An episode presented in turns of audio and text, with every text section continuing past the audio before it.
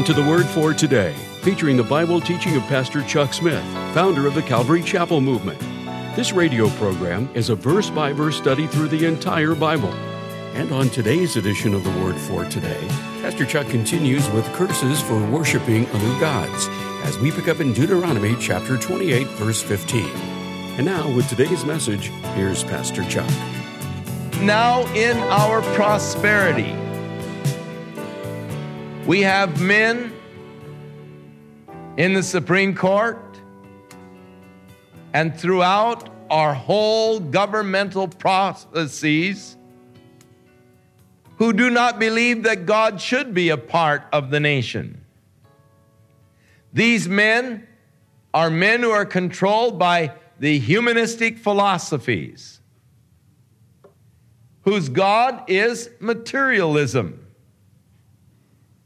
And because they are humanist, they have sought to put God out of the national consciousness. These humanists have not only controlled our government, they control the major mass media in the United States. You cannot buy time on the major networks for religious broadcasting because they're controlled by the humanist. They don't want anything that would cause people to begin to have again a national consciousness of God. They have begun their rulings whereby they have ruled prayer out of the public school, the Bible out of the public school, and now the celebration of Christmas out of the public schools, except in only a secular sense. I have on my desk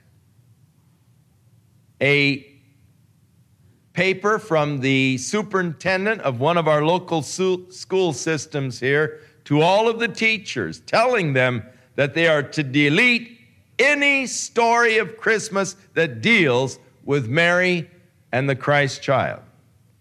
That they are not to sing any carols that have anything to do about a baby being born in Bethlehem or anything about Jesus Christ. And it tells how that they must be subtle in these things so that they don't get a big backwash. And it goes ahead and instructs them on their Christmas programs how to do it so as not to give offense to the Christians because Christ has been totally deleted out of it. But it goes ahead and it quotes from certain Supreme Court edicts that make it necessary to rule Christmas carols in Christ even out of Christmas. And they are even changing the name and no longer calling it your Christmas vacation. Because they don't even want the word Christmas because it has Christ in it.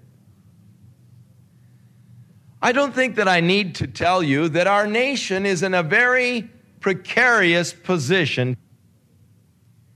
As a strong, great, powerful nation, we are deteriorating very rapidly.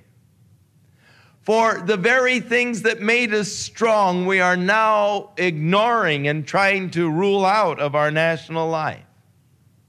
And even as God blessed our nation because we were willing to put God at the center of our national life, even as we have chosen now to rule God out of our national life, we are beginning to experience the curses, and they are going to increase. Our nation is rapidly going downhill. We are faced with insurmountable kind of problems they're talking about gas rationing right after the first of the year. They're, Kuwait is talking about cutting off 25% of its oil production, making our oil needs even more critical. We already know that they can't do anything about the economy, that it's in a royal mess. And we see the deterioration of this nation because we have sought by legislature and by the court rulings to rule God out of our national life. Our nation was strong because it was founded upon godly principles. Our nation is becoming weak as we seek to rule God out. Now, the whole sad thing about this is that here we are enjoying the benefits of our forefathers who had enough foresight to make the Constitution and all so that it guaranteed the religious freedoms and it gave us the right for these things. You see, according to the ruling of the Supreme Court, the students who are gays have a right to meet on campus, to have a room furnished for their meetings so that they can advocate and discuss the gay life and pass out literature and so forth advocating that life. They have a court ruling, a Supreme Court ruling that gives them that privilege. However, that same Supreme Court ruled that the children do not have a right to meet together in a public school building and study or talk about the Bible, even if they meet there at their own choice. And yet we have still printed on our coins, In God we trust. How hypocritical can a nation be? Whenever there is a national emergency, the president says, pray, as long as you're not in a school building. now, there's just a basic principle involved. When a nation will follow God, that nation will be blessed. When a nation turns from God, that nation is going to be cursed. I am praying that God will bring to us a national revival. I think that that is the only hope for this nation is a real revival that'll cause the people to turn back to God and really elect legislators, presidents that will appoint Supreme Court and court positions to men who have a consciousness of God, who fear God, who realize that they are not the final judge, but one day they are going to stand before the judge to give an account of themselves, and men who have a sense of accountability. If a man doesn't believe in God, he has no sense of an accountability. He becomes the authority within himself. And whenever a man becomes authority within himself, you have anarchy, and you have anarchy even within the court system as they become authorities within themselves to determine what the law says. And if a man has no fear of God within his heart, how can you hope to have righteous judgments? Oh, may God help us as Christians to get up off our couches and to become active in the sponsoring of godly men for public office.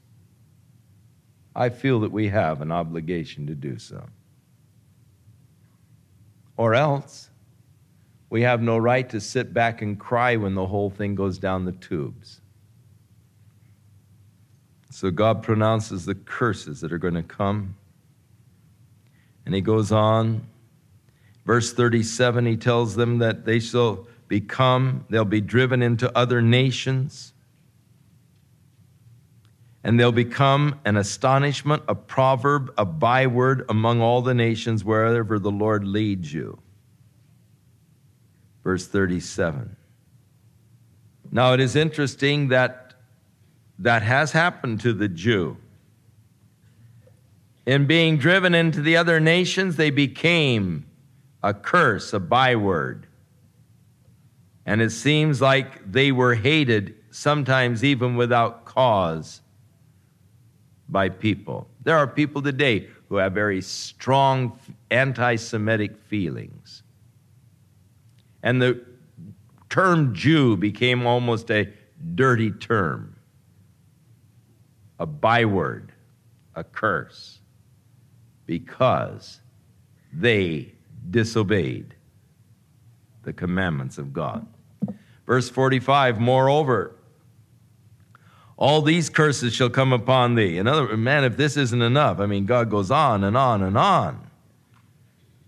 And shall pursue thee and overtake thee till you are destroyed, because you have not hearkened to the voice of the Lord your God to keep his commandments and statutes which he commanded thee. And because you did not serve the Lord, verse 47, with joyfulness and with gladness of heart for the abundance of all things, Oh, what a sad, tragic thing when God has given us so much that we would murmur and complain. God has blessed us so much. We murmur because the new $100 boots we bought are stiff and we have to break them in. But how about those poor Cambodians that don't even have shoes? the lepers that don't even have feet. I mean, we have so much to be thankful for. And we should be serving God with joyfulness and gladness of heart. God loves a happy disposition. God wants you to serve Him joyfully, not gripingly. Again, if you can't serve God without griping, then don't serve God. If you can't give to God without complaining, then don't give to God. It's an insult to God for you to complain about what you've given to Him. What a horrible insult to God. So if you can't give it joyfully, don't give it. Don't insult God by complaining about what you have given or what you've done or had to do for Him. Better not to do it. That's why we don't ask you to do things around here at Calvary. We don't want any griping service to God. Whatever you do for God, you do it with your heart and do it joyfully, or don't do it.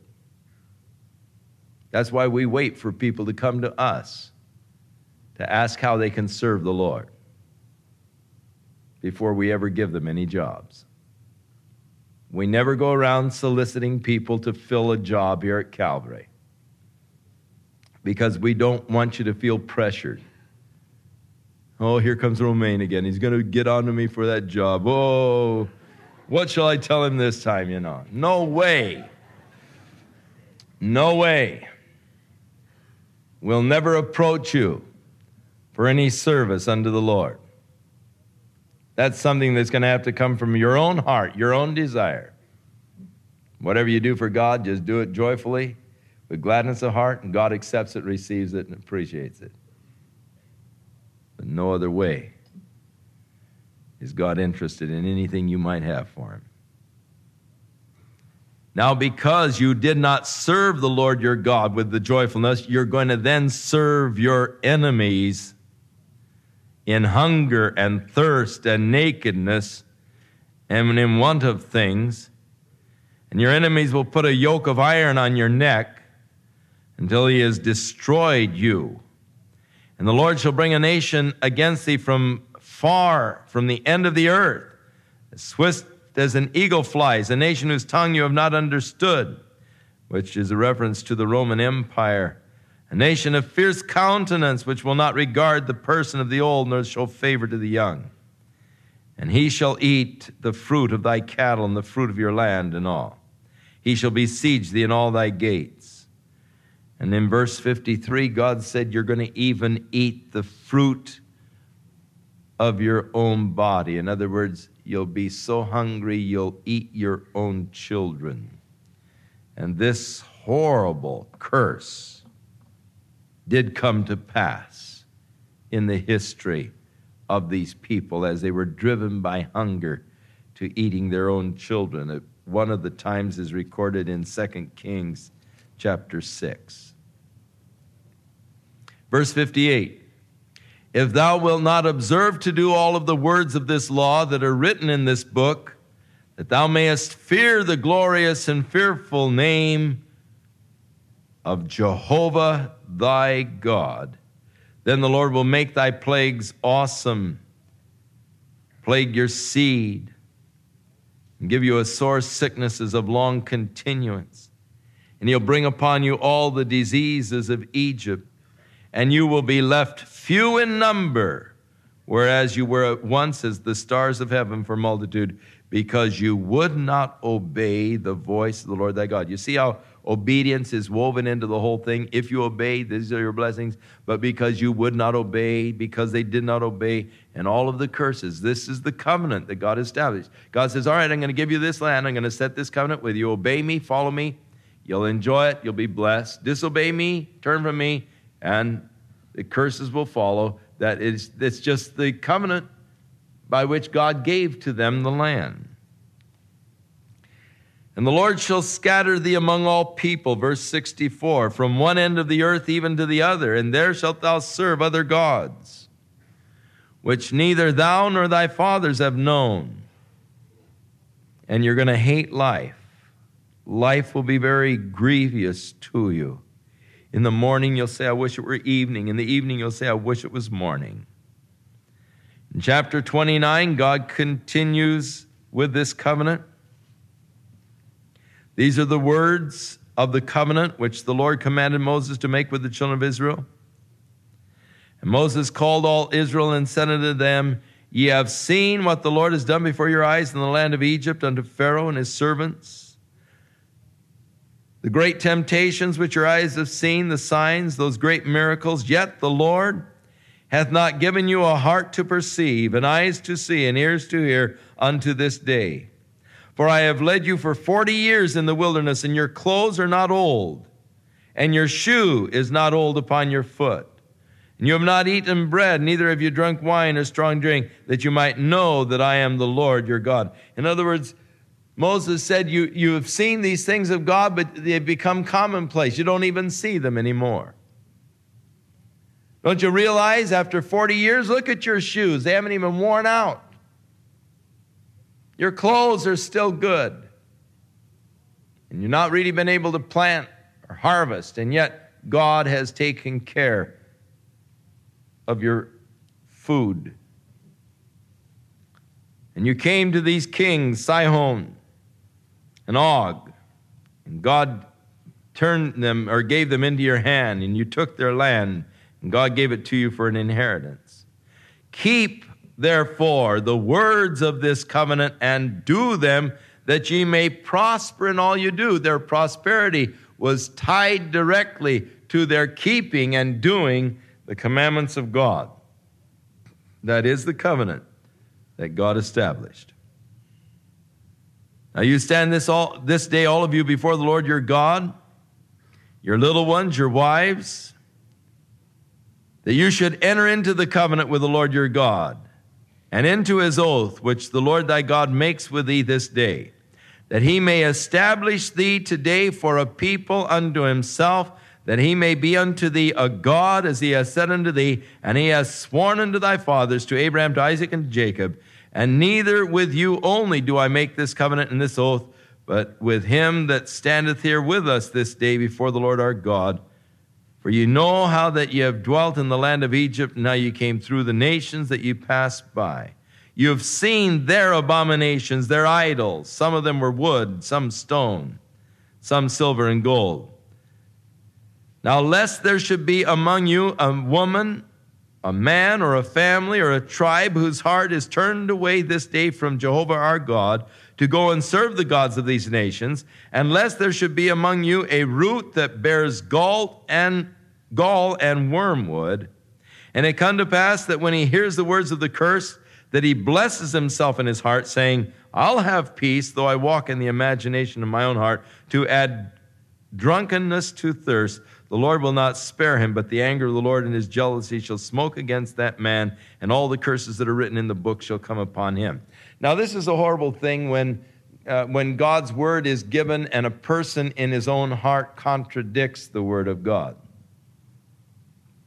When God's word says that thou shalt not escape the wrath of God, and, and you think in your heart, oh, that, that's not true, I'll, I'll escape, or it doesn't apply to me, or whatever. And it's tragic that people oftentimes do this. When God pronounces a curse, They, they smile within themselves and they say, No, it won't happen to me.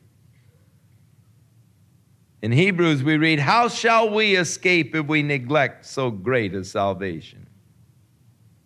There is no escape. God's word shall be fulfilled. Don't be deceived. God is not mocked. And yet there are people who are mocking God.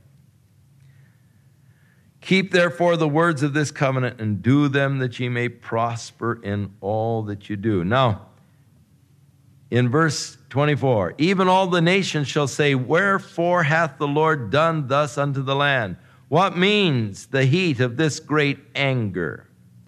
And they'll say, Because they have forsaken the covenant of the Lord God of their fathers, which he made. And so, verse 29 the secret things belong unto the Lord our God, but those things which are revealed belong to us and to our children forever, that we may do all the words, that we may do all the words of the law, again, the doing of it.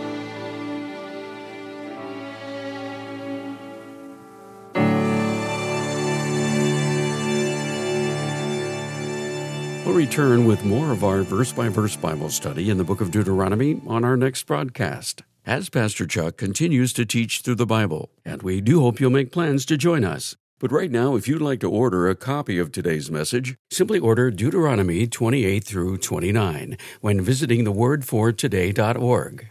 And while you're there, be sure to browse the many additional biblical resources by Pastor Chuck. You can also subscribe to the Word for Today podcast or sign up for our email subscription. Once again, that's thewordfortoday.org. For those of you wishing to call, our toll free number is 1 800 272 WORD, and our office hours are Monday through Friday, 8 a.m. to 5 p.m. Pacific Time. Again, that's 1 800 272 9673. If you prefer to write, our mailing address is The Word for Today, P.O. Box 8000, Costa Mesa, California 92628. And now, on behalf of the Word for Today, we'd like to thank all of you who share in supporting this ministry with your prayers and financial support. And be sure to join us again next time as Pastor Chuck continues his verse by verse study through the Bible. That's right here on the next edition of The Word for Today. And now, once again, here's Pastor Chuck.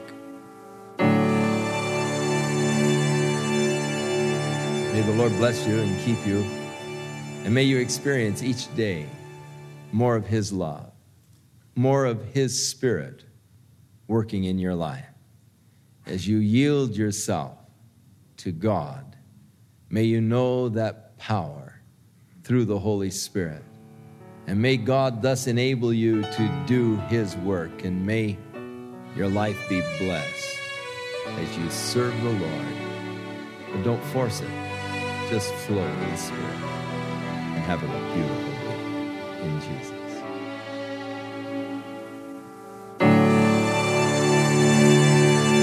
This program has been sponsored by Calvary Chapel of Costa Mesa, California.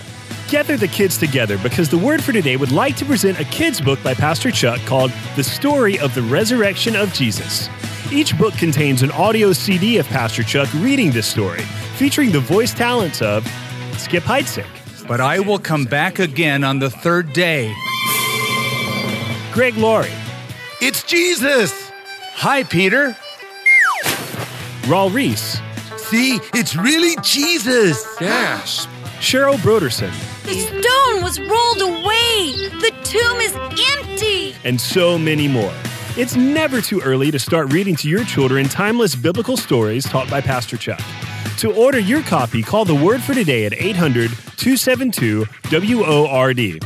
Or to see a sneak preview, visit us online at thewordfortoday.org, where you can order this book in print or as a digital download. Again, the number to call is 800 272 9673.